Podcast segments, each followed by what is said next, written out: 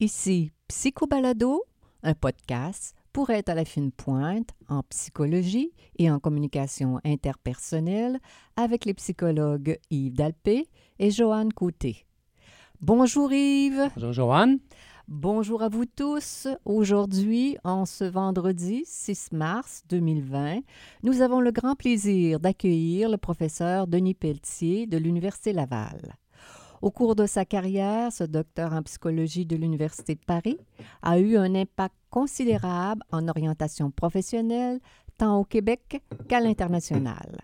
Ses recherches et ses nombreuses publications dans le domaine de la créativité et de la psychologie humaniste sont incontournables. Il nous parlera aujourd'hui de la recherche du sens, ou comme dirait Proust, de la recherche du temps perdu. Sens et signification prennent des directions différentes en thérapie comme dans notre vie de tous les jours. Docteur Pelletier, Sénèque a écrit « La vie que l'on vit vraiment est courte, le reste c'est du temps ». Qu'est-ce que cette citation vous inspire? M'inspire l'idée que le fondamental dans notre manière de sentir les choses et de vivre, et faut qu'il soit plus fondé sur des ressentis, plus fondé sur une recherche du sens, plus fondé sur un rapport entre le temps et mon temps à moi, le temps que j'ai et le temps dont je dispose et qui me crée et qui me fait créer. C'est le seul temps qui compte pour quelqu'un pour qui la vie est l'essentiel, pour lequel le seul fait d'exister l'émerveille encore et va l'émerveiller jusqu'à la fin. Un peu comme nous rapportait le philosophe Spinoza, il y a comme règle fondamentale dans la création que tout ce qui est tend à être toujours davantage et que nous voulons maintenir cette idée d'une puissance d'être et d'une puissance d'agir. Alors la psychologie est comme facilement nourrie de ce besoin fondamental qui est probablement le plus grand désir qu'on a comme être humain. Alors voilà un peu le contexte dans lequel je voudrais qu'on considère l'idée de qu'il y aurait un temps pour soi, puis un temps pour les autres ou pour la société, si vous voulez. Alors, la société, elle a inventé un temps que les Grecs ont bien reconnu et puis ont bien découvert, qui est celui du Chronos. Chronos, c'est pas le temps, c'est surtout le Dieu qui mesure le temps. Alors Chronos, c'est une chronologie, oui. C'est un agenda, c'est oui. Une heure, c'est une minute, c'est une seconde. Tout ce qui concerne le temps en tant que mesure du temps oui. Et ce qui nous fait ensuite fabriquer une société qui fonctionne, qui a sa manière de pouvoir gérer les affaires, de pouvoir gérer les rencontres sociales, de pouvoir gérer l'ensemble de toute l'expérience d'être ensemble, parce que la mesure du temps nous fournit un instrument extraordinaire pour, par exemple, avoir des projets collectifs, faire des calendriers de production, d'avoir des possibilités d'agir en quelque sorte sur le résultat, parce que on a une mesure du temps, et puis on sait qu'il y a un temps qu'il faut gagner, puis il y a un temps qu'il ne faut pas perdre. Il y a un temps pour chaque chose. Un temps pour chaque chose. Alors, cette idée du temps, c'est une idée qui s'est imposée comme idée de civilisation. Et dès qu'on va à l'école, on commence à penser de la façon chronologique. Ouais. Quand on est jeune, on pense en termes de jouer dans le bois, de courir ensemble, de s'amuser. Il n'y a pas d'heure, il n'y a pas de seconde qui compte. Ce qui compte, c'est autre chose. Alors, les Grecs ont compris que le temps avait deux sens. Il y a le temps chronos et il y a le temps kairos. Alors, je vais essayer d'expliquer un peu la différence. Vous nous intriguez, Dr. Pelletier. Parce que c'est fondamental. La notion de temps, on l'a négligée. En psychologie, on la considère bien, oui, mais On la considère aussi à travers, par exemple, la psychologie du développement. Il y a l'enfance, ouais. il y a l'âge adulte, il y a le vieillissement, etc. Donc, les saisons, ces choses-là, c'est une question naturelle et heureusement qui n'est pas encore la chronologie, mais qui est dans le cas des Grecs, appelait ça le dieu Aion. Ça, je n'en parlerai pas plus que ça parce qu'on n'a pas besoin d'avoir toutes les différences, mais sachez que ce dont je vais parler, c'est d'une part de tout ce qui fait qu'on est en marche d'une manière logique et convenue et rationnelle vers des objectifs à atteindre. C'est le cas, par exemple, quand on s'oriente, puis qu'on choisit un programme, puis qu'on veut réaliser un choix qu'on a fait. Mais on dit, comment ça se fait que moi, on me demande à 15 ans de faire un choix pour ma vie? Tu sais, tu sens qu'il y a quelque chose là-dedans qui dit, pourtant, il va y avoir un autre temps que le temps de juste faire des programmes d'études, puis ensuite de répondre à des exigences pour faire une vie professionnelle, puis pour agir ensuite dans un milieu de travail, puis encore là, à être payé à l'heure, puis avoir des choses toujours à faire en fonction de la mesure du temps. Oui. Mm-hmm. Donc, il y a autre chose que ça, certain. Oui, qu'est-ce que c'est? Le mystère. Le mystère. C'est que les Grecs, ils ont inventé un dieu, qu'ils l'ont conçu comme ça, en tous les cas, qui s'appelle Kairos. C'est un personnage mythologique qui a été sculpté par un artiste dans à peu près 4 siècles avant Jésus-Christ. Et c'est un personnage qui est un dieu qui s'amuse, qui est un peu rigolo, qui aime bien créer des occasions, provoquer le hasard. Provoquer des moments pour s'amuser, pour sortir des obligations, pas sortir... Sentir le temps de revenir, parce que dire avant, les enfants pensent à s'amuser, vous avez parlé de ça, Et là, c'est comme si ce Dieu-là avait mis l'accent sur cette dimension du temps-là qui a du sens. Le sens, il va venir de la façon suivante. C'est que le Dieu en question, c'est un personnage qui, disons, qui est adolescent, jeune adulte, et qui a des petites ailes aux chevilles. Ah oui, c'est bien ça. Et puis, qui a sur la tête des cheveux juste dans le front. Ils ne sont pas en arrière, ils sont en avant. Un mohawk. Oh, là, censurez, s'il vous plaît. Alors là, c'est une touffe qui est au-dessus de devant de la tête.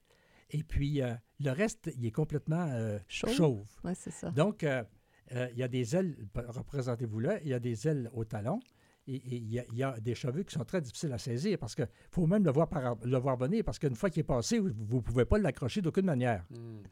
Et il tient dans sa main gauche une balance. Ah.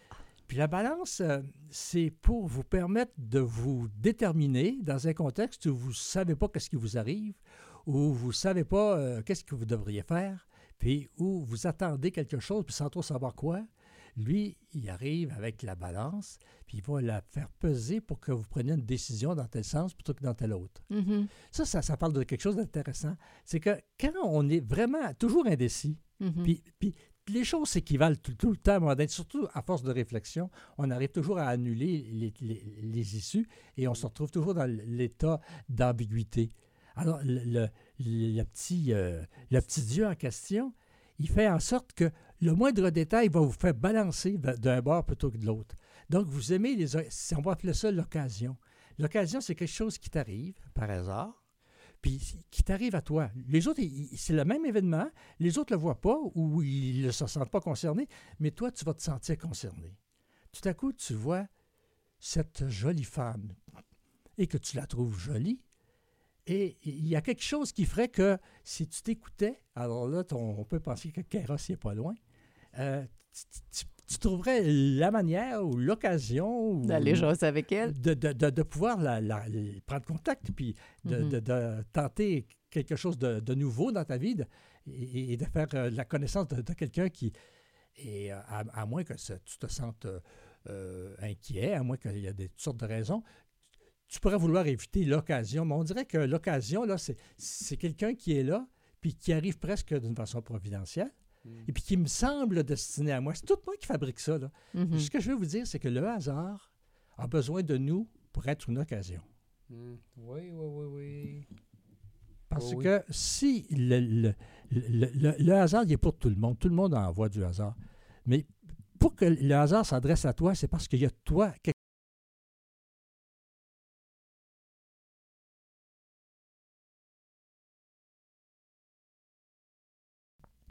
Chers auditeurs, il y a eu un problème technique ici. Alors, il faut attendre un petit peu quelques secondes pour que le reste de l'interview se poursuive. Alors, ça m'a un peu débalancé. J'ai perdu un peu le fil quand j'ai réalisé ce qui se passait. Et puis... Alors, la seule façon que j'ai trouvée pour réparer le problème, c'est de faire ce que je fais là, puis de vous prévenir qu'il faut attendre un petit peu, être patient. Et la suite va suivre dans quelques secondes. Alors, je vous remercie de votre compréhension.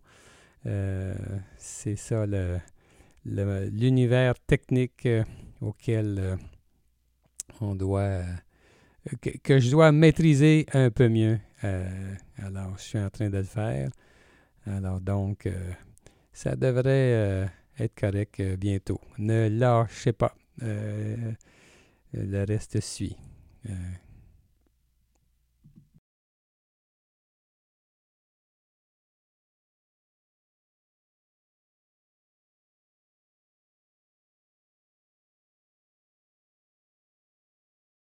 Ce qui fait le sens, c'est que ce hasard, cette occasion, cette circonstance semble me concerner et s'adresse à moi. Et donc, c'est moi qui, tout à coup, fait une lecture qui fait remonter à moi des choses que j'avais peut-être négligées ou auxquelles je ne pensais pas. Et puis, tout à coup, ça m'est révélé par un hasard. Mmh. Alors, le hasard, il sert d'occasion pour se projeter, pour me projeter, puis pour évoluer, pour évoluer, pour se donner, comment dire, la permission là, d'expérimenter des compétences, expérimenter des occasions de plaisir, expérimenter des occasions de se renforcer, d'être comment dire, plus près de ce qu'on veut dans la vie, là, comme individu, autant sur le plan professionnel, personnel, social,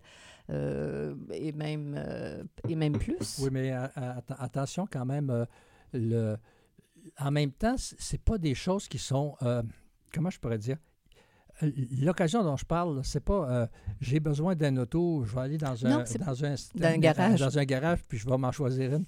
C'est quand ça m'est révélé que j'ai un besoin de particulier. C'est le sens qui s'éveille à moi que, par exemple, je suis, moi, quelqu'un qui aime l'aventure, puis je vais m'acheter un petit avion pour pouvoir me promener plus tard puis aller dans des lieux d'excursion qui ne sont pas possibles autrement. Oui. Donc là, je viens de faire un choix personnel, mais à partir d'un événement ou de quelque chose qui s'est adressé à moi puis qui m'a suggéré que, mon Dieu, ça me ressemble, ça pourrait être moi.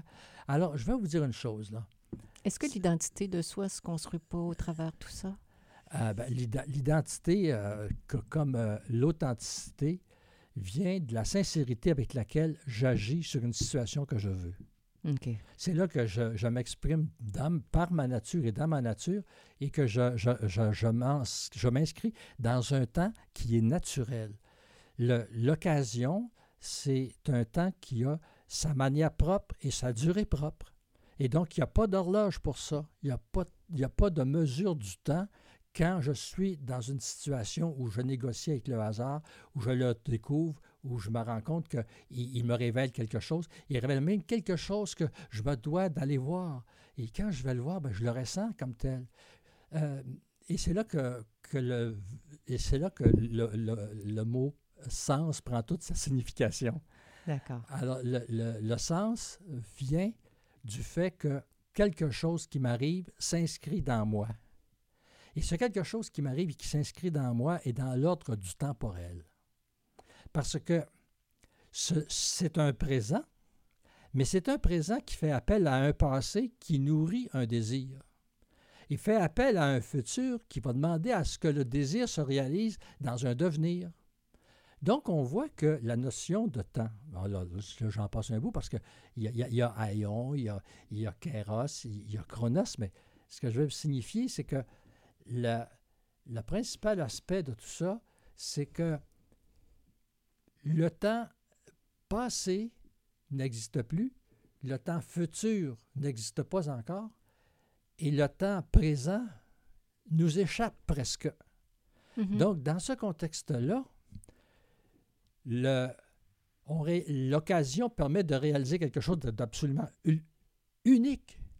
C'est que le temps se confond et se fond avec le passé, le présent et le futur sous la forme d'un devenir. Chaque fois que tu rencontres quelque chose qui t'appelle, qui te touche, que tu ressens fort pour mm-hmm. toi, tu es en train d'entrer dans ton devenir ou de poursuivre le devenir que tu as commencé mais que tu as temporairement oublié. Donc, tous les temps qu'on connaît se trouvent réunis dans une seule idée, c'est que le vrai temps est le devenir. Mmh. C'est intéressant. Et par rapport à ça, ça te recentre sur ce que tu étais, sur ce que tu es, puis ce que tu tends à être. Alors là, Spinoza, il dit bien les choses quand il dit que c'est dans notre nature de vouloir être encore davantage dans notre puissance d'être et d'agir. C'est exactement ça que ça veut dire. Alors, tu n'as pas... C'est pour ça que c'est difficile de dire des fois je veux dans 20 ans que telle chose m'arrive, que je veuille telle chose. C'est des durées qui sont trop logiques. On est trop à ce moment-là sur ce que j'appellerais, ce que Kundera appellerait l'autoroute. C'est-à-dire que je pars d'un point A, à un point B, mm-hmm. en ligne droite sans perdre de temps, puis le plus vite possible, mm-hmm. puis en étant le premier à arriver si possible. Donc là, je suis dans un monde de compétences, je suis dans un monde de performance, je suis dans un monde qui exige de moi toujours l'effort, puis qui m'oblige à faire abstraction de tout ce qui pourrait se distraire, de tout ce qui pourrait m'émerveiller, de tout ce qui pourrait me rendre amoureux, qui pourrait me rendre aventurier, de tout ce qui pourrait me rendre dans le comble de la beauté des choses, qui me mettrait dans des états de nature. Mm-hmm. Alors là, tout au contraire, je me rends plus civilisé, je me rends encore plus professionnalisé, je me rends encore plus conforme à la norme. Robotisé, quelque chose comme ça. Dénué de je pourrais dire, d'une forme de plaisir, d'une forme d'éblouissement, d'avoir la permission de regarder les flocons de neige qui tombent, les trouver beaux, d'être dans la... Bon, contemplation, c'est peut-être trop fort, là, mais quelque chose du genre qui... Une expérience humaine qui me rend heureuse, qui fait que mon quotidien, que chaque minute qui passe... a du sens, parce que je dirais ça comme ça, je suis dans le plaisir. Oui, puis tu étais dans le plaisir d'être absorbé. D'être absorbé par la beauté. Oui.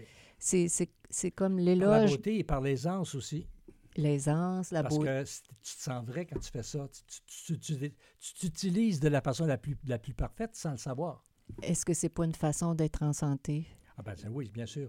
Puis d'être dans l'authenticité. L'authenticité, c'est la capacité d'agir selon sa nature.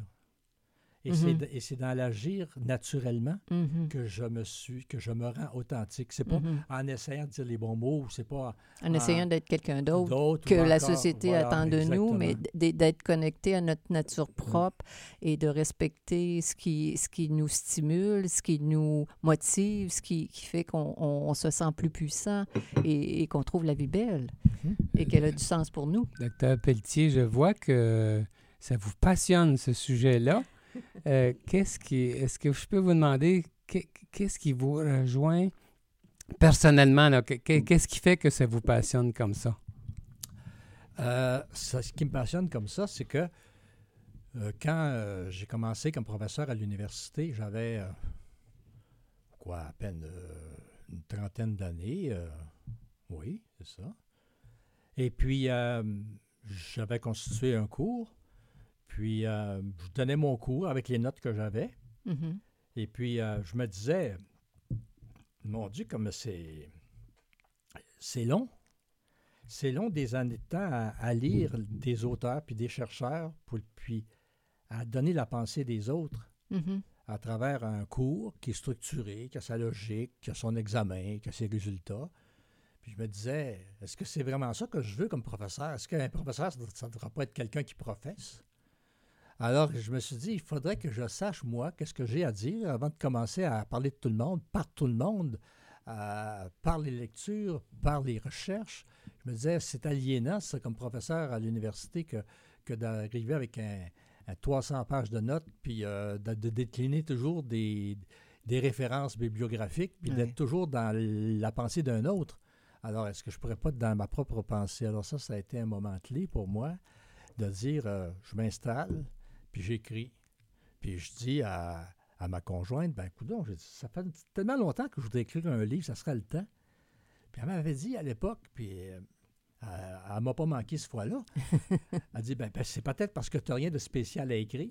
Oh. Elle vous a, comme dit, elle ne vous a pas manqué, c'est non, ça. Celle-là, elle m'a ramené au fait que je n'étais pas assez centré sur moi et que ce n'était pas de mon sens que je parlais, c'était de la signification du domaine et de la discipline que ça impliquait et tout. Mais... ce n'est pas la signification, c'est les moyens qu'on a par des mots de communiquer un ensemble de choses qu'on connaît dans le dictionnaire, qu'on connaît dans une théorie, qu'on connaît dans une définition, de sorte qu'on s'entend à peu près sur la même chose dont on parle. Mais on ne sait pas de quoi on parle, sauf la définition et l'auteur dont il était question. Mais ce n'est pas la même chose que de dire « je pars de ma propre expérience et puis je commence à élaborer ». Ce que je suis, et pas nécessairement ce que je suis, ce que je ressens, ce que je pense, ce que je crois être.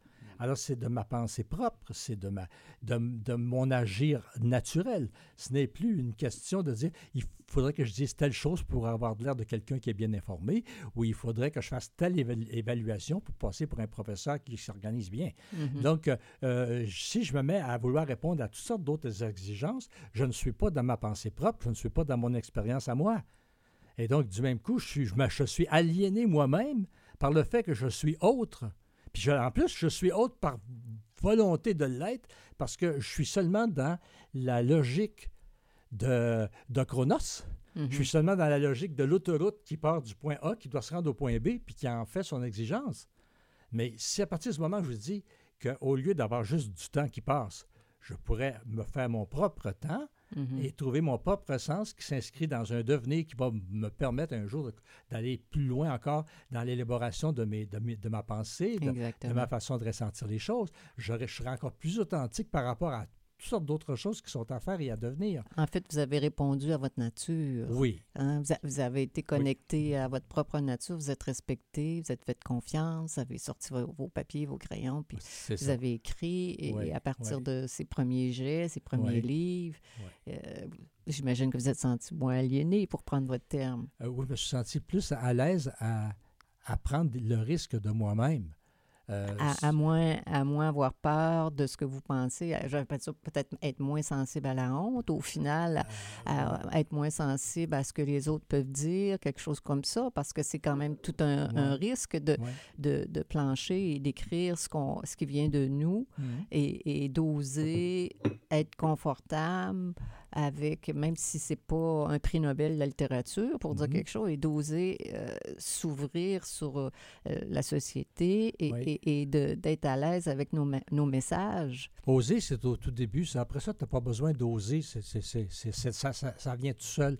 L'exemple que je pourrais te donner, c'est... j'ai déjà gagné un prix d'art oratoire quand j'étais au collège.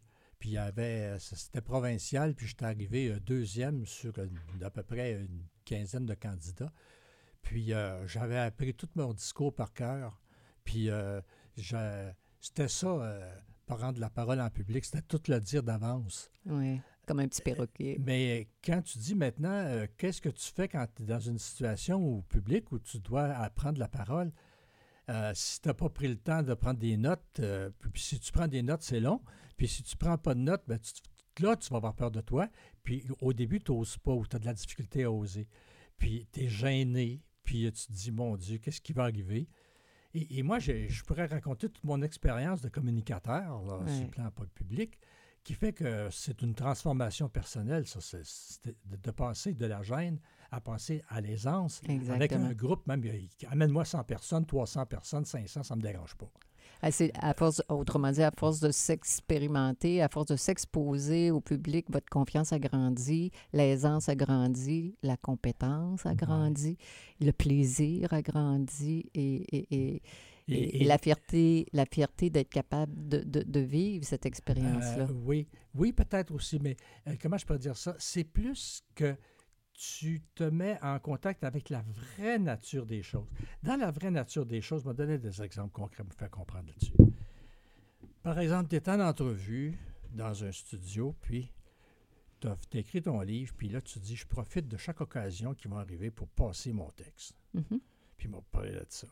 Puis là, ben, tu te mets à parler de tes choses, puis ça sort, mais ça sort comme quelque chose qui est déjà écrit. Puis surtout, tu parles fort. Puis c'est comme si là, tu voudrais rejoindre les 15 000 auditeurs qui sont au-dessus de l'épaule de l'intervieweuse qui est là. Fait que là, celui qui écoute ça à la radio, il ne se sent pas interpellé. Il ne sent pas que je suis en train de parler avec l'interview, avec la personne qui m'interviewe. Je suis en train de crier quelque chose. Alors que si on est tout simplement juste deux dans le studio, là, puis je n'imagine pas autre chose que ça. Puis là, le sujet que j'avais à traiter, je ne le traiterais pas comme ça parce qu'elle est arrivée avec une affaire que je n'avais pas prévue. Mais j'ai embarqué dans son affaire. Elle me dit, moi, je suis en train d'être là pour parler de l'intimité, mais elle me dit, moi, savez-vous, l'intimité, elle dit, c'est une chaise berçante. Mm-hmm. Ah, tiens, je n'avais pas pensé à ça. Mais alors là, je n'ai pas essayé de partir sur ma théorie, là, mais je l'ai suivi là-dedans. On s'est mis à parler comme ça, puis on ne parlait pas fort, on parlait comme ça. Mm. Puis quand on parle comme ça, là, les gens, ils écoutent. Mm. Puis ils écoutent beaucoup. C'est dans l'intimité, c'est parce de la chaise berçante. Parce que c'est adressé seulement à chacun personnellement. Mm. C'est que quand tu es dans une foule, si tu t'adresses à 15 000, il y en a 15 000 qui savent que ça ne s'adresse pas à eux. Mm. C'est bon. Il faut que tu puisses t'adresser à une personne sur les 15 000 absolument. Qui sont là. Oui. Il nous reste à peu près 2 minutes. Docteur Pelletier, qu'est-ce que vous aimeriez nous dire en conclusion? Le mot de la fin. Ce que je veux dire en conclusion, c'est que malheureusement, j'ai été un peu négligent dans la façon de parler de Kairos et de Chronos, mais il faut comprendre que Kairos, c'est quelqu'un qui est en dedans de nous puis qui demande juste à il y a une corde à danser quelque part, puis il faut rentrer dans la danse. Là. Puis il faut faire le stepette qu'il faut là, pour se mettre à danser avec les autres. Là. Puis c'est ça qui fait que notre communication a se nourrit de quelque chose qui est vivant, puis qui est sincère, puis qui est authentique. Puis ça nous conduit toujours dans notre devenir à quelque chose dont on veut se rapprocher. Et là, j'arrête là parce que je pourrais te dire qu'il y a plus fondamental que ça encore. Le plus fondamental, ça, c'est... Je ne sais pas, là. Ça serait une autre émission, peut-être? Probablement. Allez-y. Quand on parle, quand on cherche comme ça à communiquer, c'est parce qu'on veut retrouver le perdu en nous. Ouais. C'est qu'il y a beaucoup de choses qu'on a vécues ou qui ont vécu à moitié ou qui ont été entamées. Il y a des désirs qui se sont vus émerger. Puis, il y a des petits kairos qui sont promenés, mais là, l'occasion, elle arrive, là, où je peux récupérer le perdu. Et là, c'est ça qui fait le sens et qui va faire que mon devenir s'en va toujours dans la direction de ce qui m'occupe, puis de ce qui fait que je suis bien. Alors, je peux être bien parce que dans une communication avec un groupe, je sens que cette communication-là, elle m'est permise par eux. Et j'ai tout un non-verbal qui montre que je m'attends à ce qu'ils me reçoivent ou j'essaie de voir jusqu'à quel point ils m'accordent la permission de leur parler comme je le fais. Alors, quand on fait ça, on n'est plus dans la gêne, on n'est plus dans quoi que ce soit, puis on est dans une invention qui fait que la façon dont les gens te regardent, ça te dit qu'elles sont en train de te faire parler à la manière dont ils en ont besoin. Je suis l'occasion pour eux d'entendre quelque chose qui est un perdu en eux. Merci beaucoup pour cette belle rencontre sur la vie, sur le sens, sur ce qui vous anime. C'est un grand plaisir. On sent que c'est senti, on sent que ça a plein de sens et c'était très agréable pour moi et pour Yves, je suis certaine. Un gros merci. Un gros merci à notre prestigieux invité d'aujourd'hui, l'écrivain et professeur Denis Pelletier. C'était Psychobalado avec les psychologues Joanne Côté et Yves Dalpé. Nous sommes psychologues cliniciens en pratique privée à Québec. Pour plus d'informations sur qui nous sommes, sur nos livres, nos services et nos podcasts, consultez notre site web www.dalpecote.com. Bonne semaine à tous nos auditeurs.